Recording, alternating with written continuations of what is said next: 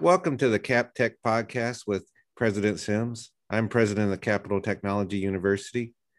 We're a small, private, nonprofit, fully accredited university located in Laurel, Maryland, focused on building and enhancing careers for industry and demand areas. We have been in business since 1927 and focus on STEM or management of STEM degrees at the bachelor's, master's, and doctoral levels. Today we have Joe Billingsley. He is the founder of the Military Cyber Professionals Association. Welcome to the podcast. Thank you very much. Joe, could you provide us a little bit of a background on what uh, where you've been and what you've done? Sure. Um, as you mentioned, uh, I, am the founder of the Military Cyber Professionals Association. Um, and that was a, a nonprofit um, that I founded back in 2012, 2013, when I was a student over at the Naval Postgraduate School. Um, at the time, I was an active duty Army officer um, in a program uh, focused on cyber operations. And, uh, and I had the opportunity through my, uh, through my graduate research there to, to really think outside the box about ways for us to do a, a better job in the military cyber community. So I, uh, with a lot of help from from a lot of different folks across the community and beyond, um, developed the concept for this organization. Uh, it does so many great things, uh, which uh, I know we'll get into to plenty of details about here shortly. Um, but a little bit more on the background. Uh, as mentioned, uh, I, I, used to be in the Army. Uh, I served in a number of different roles, mostly overseas um, having to do with uh, IT and intelligence and, and, cyber and strategy and policy. I was uh, formerly a Functional Area 59 strategist, uh, also a cyber operations officer.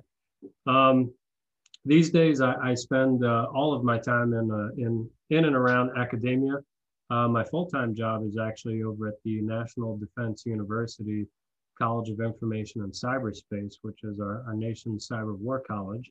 Um, additionally, I teach part-time um, currently over at the uh, Institute of World Politics, uh, where I also serve as a cyber intelligence advisor. Um, previously taught um, adjunct at George Washington University, um, help with, uh, with different projects that arise out there, uh, most recently um, with the University of New Haven standing up their Connecticut Institute of Technology. Um, tomorrow afternoon, do a recording for a panel for DEF CON. Uh, really doing a lot of things all over the place. And um, and you know, standard disclaimer for for folks. Uh, I'm, right now, I'm speaking as myself um, and not for any particular organization. You have a lot of uh, irons in the fire, that's for sure. And uh, Capitol Tech, we're the uh, we're one of the sponsors of the Aerospace Village for DEF CON and we created the badge that you can get from Aerospace Village, which is pretty exciting. You should check that out if you haven't. No, absolutely, absolutely. I actually had the honor of uh, of meeting one of your superstar team members, Dr. Bill Butler, uh, at DEF CON uh, a few years back, um, and spent time at the at the CapTech uh, booth there. And I mean, even before that, you know, hearing of the work that you guys do, um, it's really inspiring. Uh, it really provides so much value to, to so many folks out there.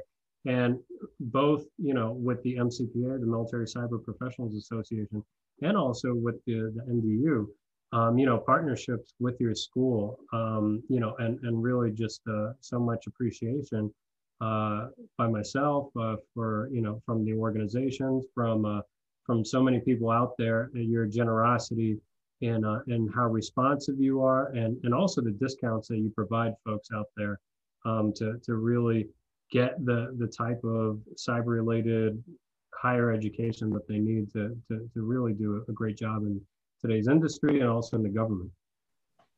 Yeah, Capitol Tech is one of the first schools to have um, a online masters of information assurance before the 9-11 event and that mm-hmm. actually really launched large number of students after 9-11 and and of course you know capitol tech we do lots of areas but in the cyber area since we've been so successful this past year we were awarded um, nsa's uh, uh, grant area for being the northeast hub for cybersecurity for all the universities so And uh, Dr. Butler, who you mentioned, was SC Media's Educator of the Year award mm-hmm. for that, and, and, the and the program was last year's SC Media's uh, award winner. So cybersecurity is certainly something we we strongly support and do here in uh, this area. Um, and your military cyber professionals association, maybe you could cover how you decided to put that together and, and the intent. And I know you do, you have, have a magazine, you have journals, you're going to have an upcoming HammerCon conference next year. Maybe you want to go through the details of, of all that kind of background to where you're going to go with it in the future. Sure. Um, so really the, uh, the, the motivator for me was um, being out there, you know, serving overseas, including in Iraq and, and at sea, and working with folks really across the defense community, and realizing that we have a lot of work to do on ourselves uh, to, to do a lot better than, than we are doing. And, you know, that's not a problem unique to the Department of Defense. Um, obviously, that, you know, everybody's getting hacked all over the place in the public sector and the private sector uh, and all kinds of different agencies. So I, uh, I scoped it to the, to the defense community um, and, and the US military uh, just because of, you know, for, for, I guess you could say cultural reasons and also uh, policy and, and, legal reasons. There, there's a number of regulations um, like, you know, uh, uh, ethics regulations and, and policies that apply to the Department of Defense that may not apply to other organizations. Um, there's also, you know, the uh, the um, profession of arms, um, brotherhood and sisterhood, if you will, um, and and uh, an esprit de corps, a type of uh, community and trust that that we have in each other as as teammates, um, and the military and the defense community. So really deciding to to focus my efforts on on helping us do do better there, um, and decided to take the approach of of really um, embedding the different programs of this organization um, and the different incentive structures to, to kind of hit different audiences. Um, for example, you mentioned that we have a journal. We do have a, a proper peer reviewed journal called Military Cyber Affairs. Um, that is intended to target the, uh, the PhD community, the, the graduate uh, researchers um, out there, and, and others. Um, but you know, professional researchers to, to really um, uh, galvanize and, and, and, incentivize more brain power um, being applied to, to these mission areas. And, you know, in the publish or perish uh, type of environment that uh, a lot of faculty members and researchers find themselves in um, out there, you know, providing a, uh, a peer review journal like this, um, you know, specialized, specifically focused on military cyber affairs um, is, you know, a, a really really tidy thing to do for, for folks who, who are in that community. And that community is growing, you know, not only folks in the, in, uh, you know, cyber teams uh, across the, uh, the, the military services, but of course, even in academia, you have, you know, up at West Point, you have the Army Cyber Institute. Um, over where I work at National Defense University, College of Information and Cyberspace, and you know, you also have a lot of uh, now senior military colleges out there, um, like VMI and the Citadel, who have established cyber institutes at, at their schools as well. So the uh, the overlap of military and cyber and academia um, has been steadily growing throughout the years. So having a peer reviewed journal like that really is a, a great thing. Um, shortly after establishing the journal, um, we were getting a lot of articles that didn't have the, the level of, of rigor and feel uh, appropriate for the type of peer reviewed journal that we were establishing, but were still very valuable pieces of feedback um, that, that should be read and should be heard um, from you know folks across the field. So what we decided to do was organize a magazine um, so we could publish those articles uh, with a lot more flexibility. Um, and that's uh, that, that's been a really great uh, program uh, to complement the uh, the efforts uh, from from the journal. So the the journal uh, we typically on average publish about one article a year, um, but it, it, really depends on how busy folks are out there across the community.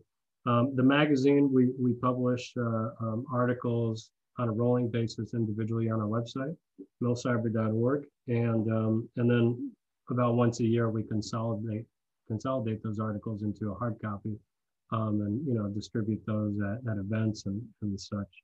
Um, you know, speaking of events, uh, a, a, really um, important piece of collaboration between uh, the Military Cyber Professional Association and uh, CapTech is, of course, uh, HammerCon, uh, which is the uh, the MCPA's national convention. we had our plans to, to do our, our big kickoff inaugural convention at CapTech and had everything locked in and ready um, for last year. But then everybody here knows what uh, what happened last year uh, with the pandemic, and, and we had to pivot. So currently, we uh, we're planning to to do that next year. Uh, we have really wanted it to be something really memorable, uh, something that uh, that is really going to to help folks connect with each other and, and learn a lot and have a lot of fun too. So at some point uh, over the coming months, you'll see calls for presentations and calls for, for papers. Um, there's going to be a capture the flag event. We, uh, we have the Hacker Jeopardy uh, um, activity lined up. Uh, we'll be having a scholarship. Um, so check back at the website milcyber.org uh, for additional details as those come out. Um, I know one, uh, one of the tracks that, that we're planning is actually focused on more scholarly research um, and we'll have uh, proceedings associated with it published through through our journal as well, um, which uh, which again is, is really exciting uh, publication opportunity for those in in academia in particular. Um, and you know the, these aren't just uh, uh, pieces of research that get published and don't go anywhere. Um, our readership um, is really um, really well connected and, and re- well placed within the, uh, the national security community. Um, there are a number of examples uh, from articles from both from our magazine and our journal uh, that have uh, directly shaped um, policy outcomes in the real world. Um, one in particular, um, off the top, is the uh, the exposing of, uh, of BGP hijacking um, that I encourage anybody to, to go take a look at um, on our website. Um, some of the other um, programs that, uh, that the MCPA has is, uh, is a recognition program, which is centered around the, the medal that's awarded to people at the bronze, silver, and gold level, the Order of Thor. And that's, a, that's something more from the, uh, the Army culture uh, where there are aligned associations like ours that, you know, focus on supporting a particular part of the community, uh, like the Signal Corps or the infantry or the military police or military intelligence and so on and so forth. So with, um, with the MCPA actually predating the establishment of the Army Cyber Branch and, and many other um, military uh, cyber specializations, um, really advocating for, for the establishment of, of those uh, communities and specializations. Um, we leaned forward and, uh, and established that, uh, that medal to, to serve as a way to, to recognize excellence and again incentivize excellence in doing the right thing uh, really across the, uh, the military cyber community. Um, and that, that's been a, a, really great thing out there. Um, we also do all kinds of different events. Um, you know, when there's not a global pandemic, um, we have different chapter level events. Uh, some of our, our active chapters we currently have are out in Colorado and Texas and, and Tampa, um, New England region, uh, which grew out of the, uh, the Boston area. A lot of uh, Reserve and, and, National Guard folks up there actually doing a lot of great things.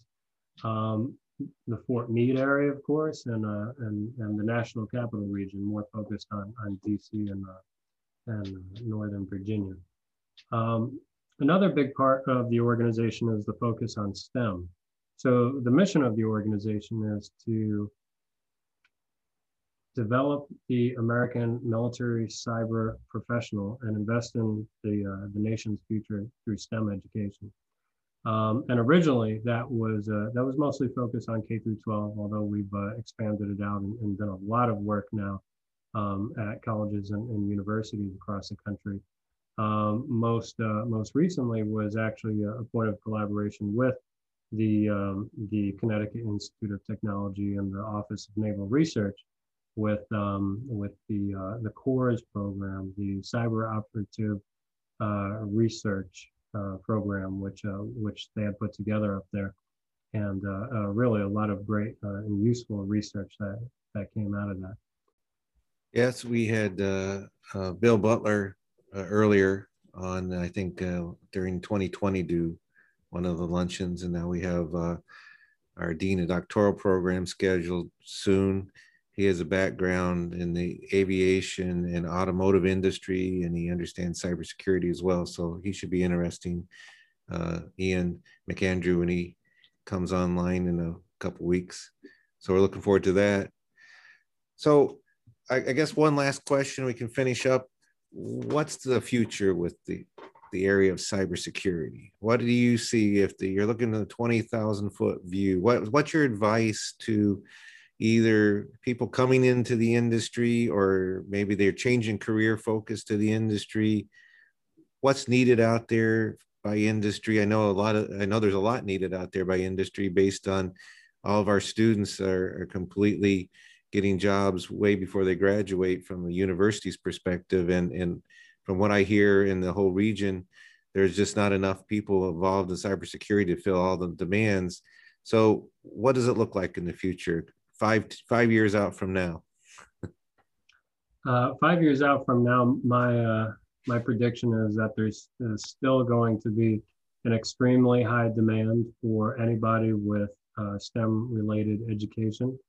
Um, even more so if uh, if you have some experience with that as well.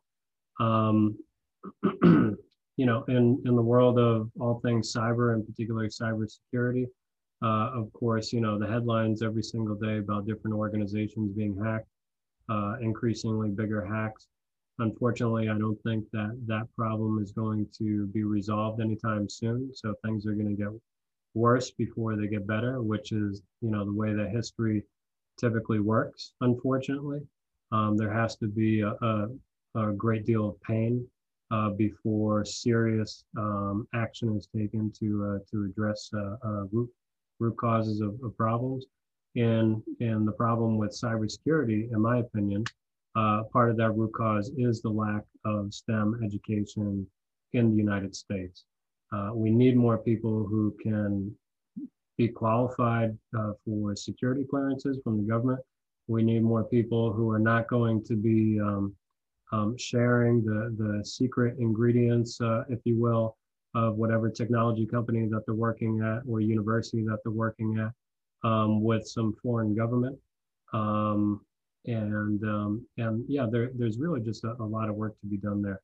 Um, to, to not leave it all in doom and gloom, I am also hopeful um, strategically about the work done by by very forward uh, forward-looking people um, who have found their way to DC.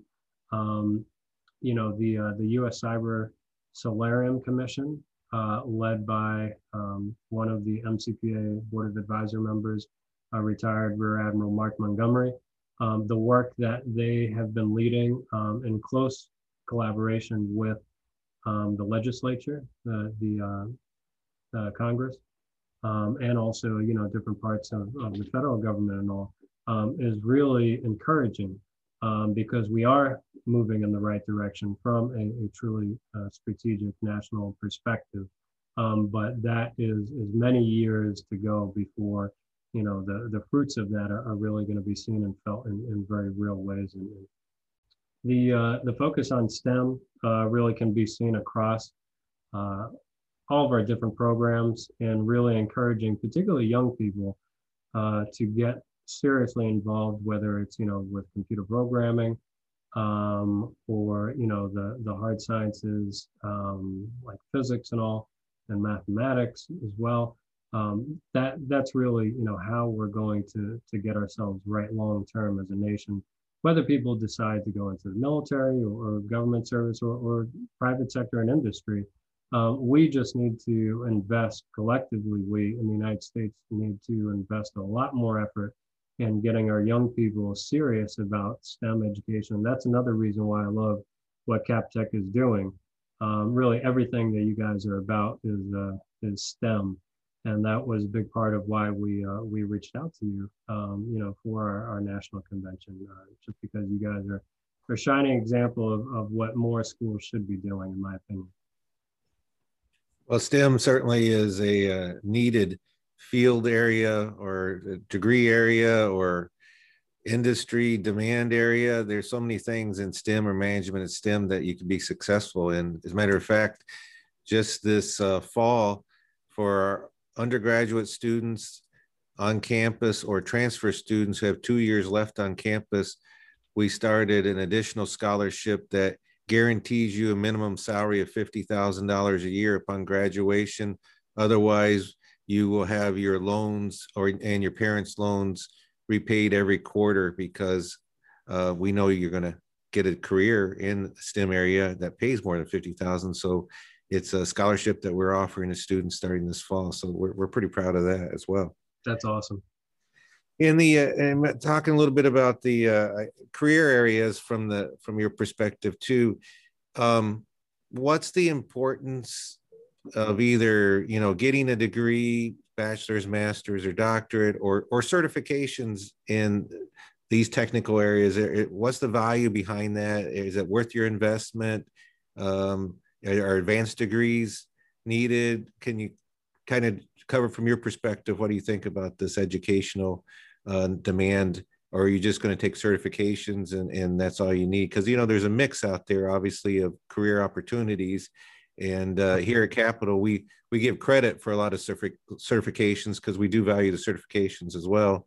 And and actually, this year we started giving uh, credit, elective credit for apprenticeship programs because we understand a lot of those are are certainly important skill sets that can be brought in for credit. Mm-hmm.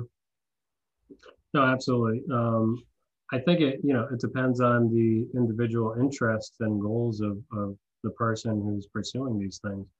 Um, and really to have the right mix that really ultimately demonstrates understanding, um, whether that is a certification or a degree or experience on, uh, on the job uh, uh, learning.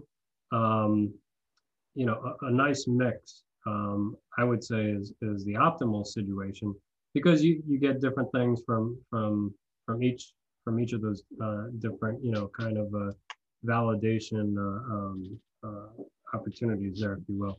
I mean, a lot of times the certifications kind of you know are, are tests that that prove that that you know something in particular um, you know, in educational degrees, um, really learning more, uh, I would say at a deeper level to, to really understand um, how things are working and, and how to think about uh, uh, certain technologies, um, which to me is, is more uh, widely applicable, um, where, you know, if you understand something from uh, technologies really from the physics level up, up, uh, you know, from from there to electrical engineering and you know into computer science and, and other things.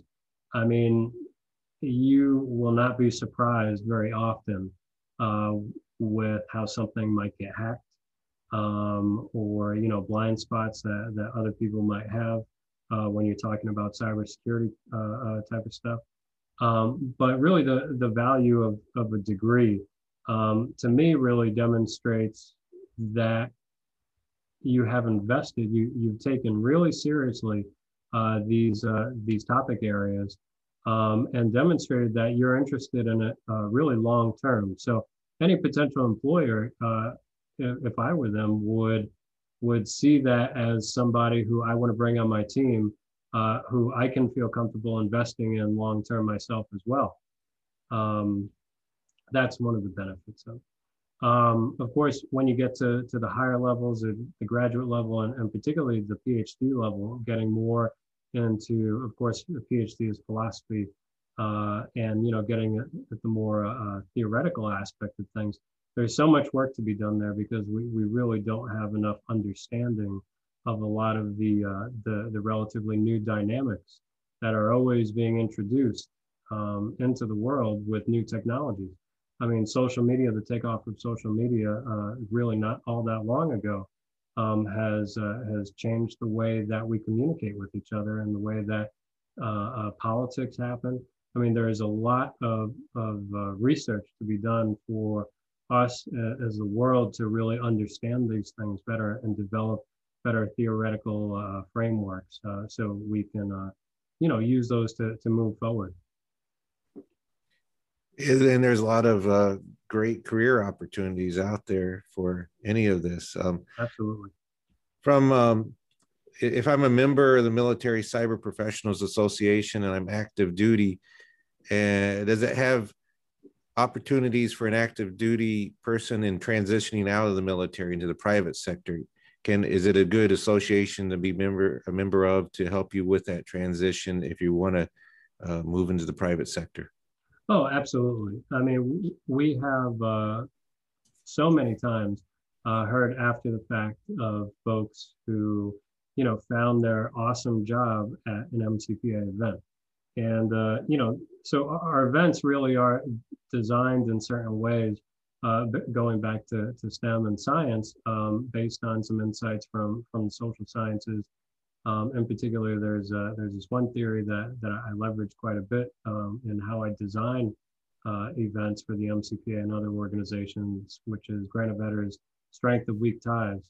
Um, and how you find opportunities, uh, uh really valuable opportunities most often from those who who you know you don't have um, a very close relationship with, but somebody who who you meet, um, you know, at a meeting like this, um, kind of in passing, um, with the assumption that those who you know well, you all pretty much know about the same opportunities. But if you're going to find out about some new, exciting opportunity uh, that really nobody else in your circles know about, you're going to find that from somebody who you you kind of just met or, or you know from from some other clique if you will um, but yeah we have uh, we have folks who are are very well placed uh, from the foxhole to the white house um, and everywhere in between in silicon valley new york city texas i mean all, really all over the place um, at all different uh, rank levels our our board of advisors um, of course includes uh, great minds like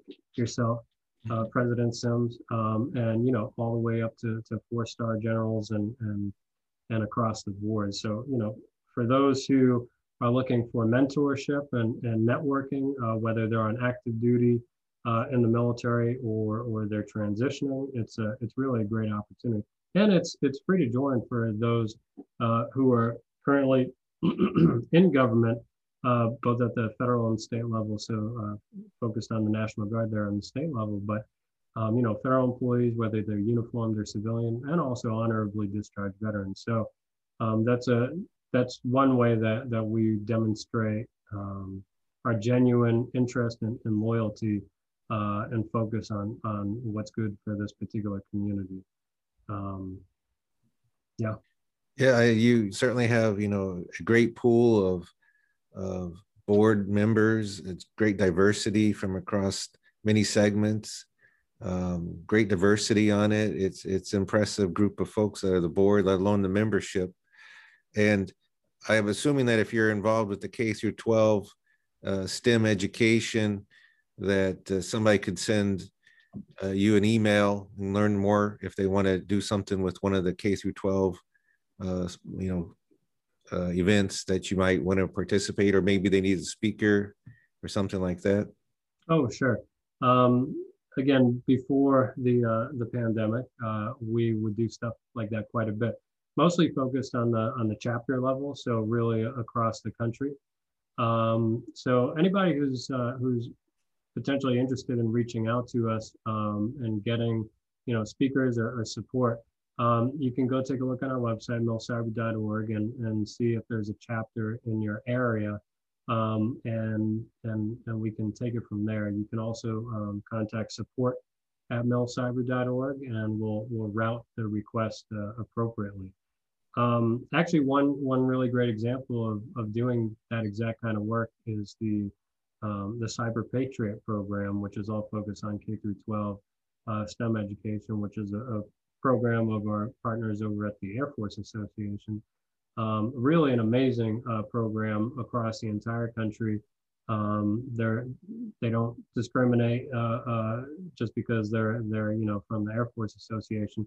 uh, they really um, embrace uh, everybody across the country at the K through 12 level um, who's interested in, uh, in, in, STEM, particularly cyber security education. It's a, it's a really great uh, competition that they do. And, and we have a number of members who are, are coaches and, and, uh, and really support their, the local teams in their local community. So that, that's just a, a really perfect and well-established program for folks to just plug into um, without having to uh, kind of recreate the wheel and, and invest a lot of effort into the overhead that would go into to building a, a new program. Yes. Next summer, we're very excited here at Capitol Tech to host your first national conference, HammerCon. Yeah. So summer 2022. Uh, maybe you can cover what you see that that will envision being at the conference. Um, our location here, of course, is between Baltimore and DC, right off the Parkway and uh, you know it's availability for several hundred people to attend uh, and maybe we'll have a combination of both in person and stream as well mm-hmm. so if you could kind of give us a highlight of what's coming up sure sure i think um, you know as we've uh, as everybody has uh, pivoted um, to still you know do their missions throughout the pandemic I, I think the streaming option is definitely something that that we're going to be including.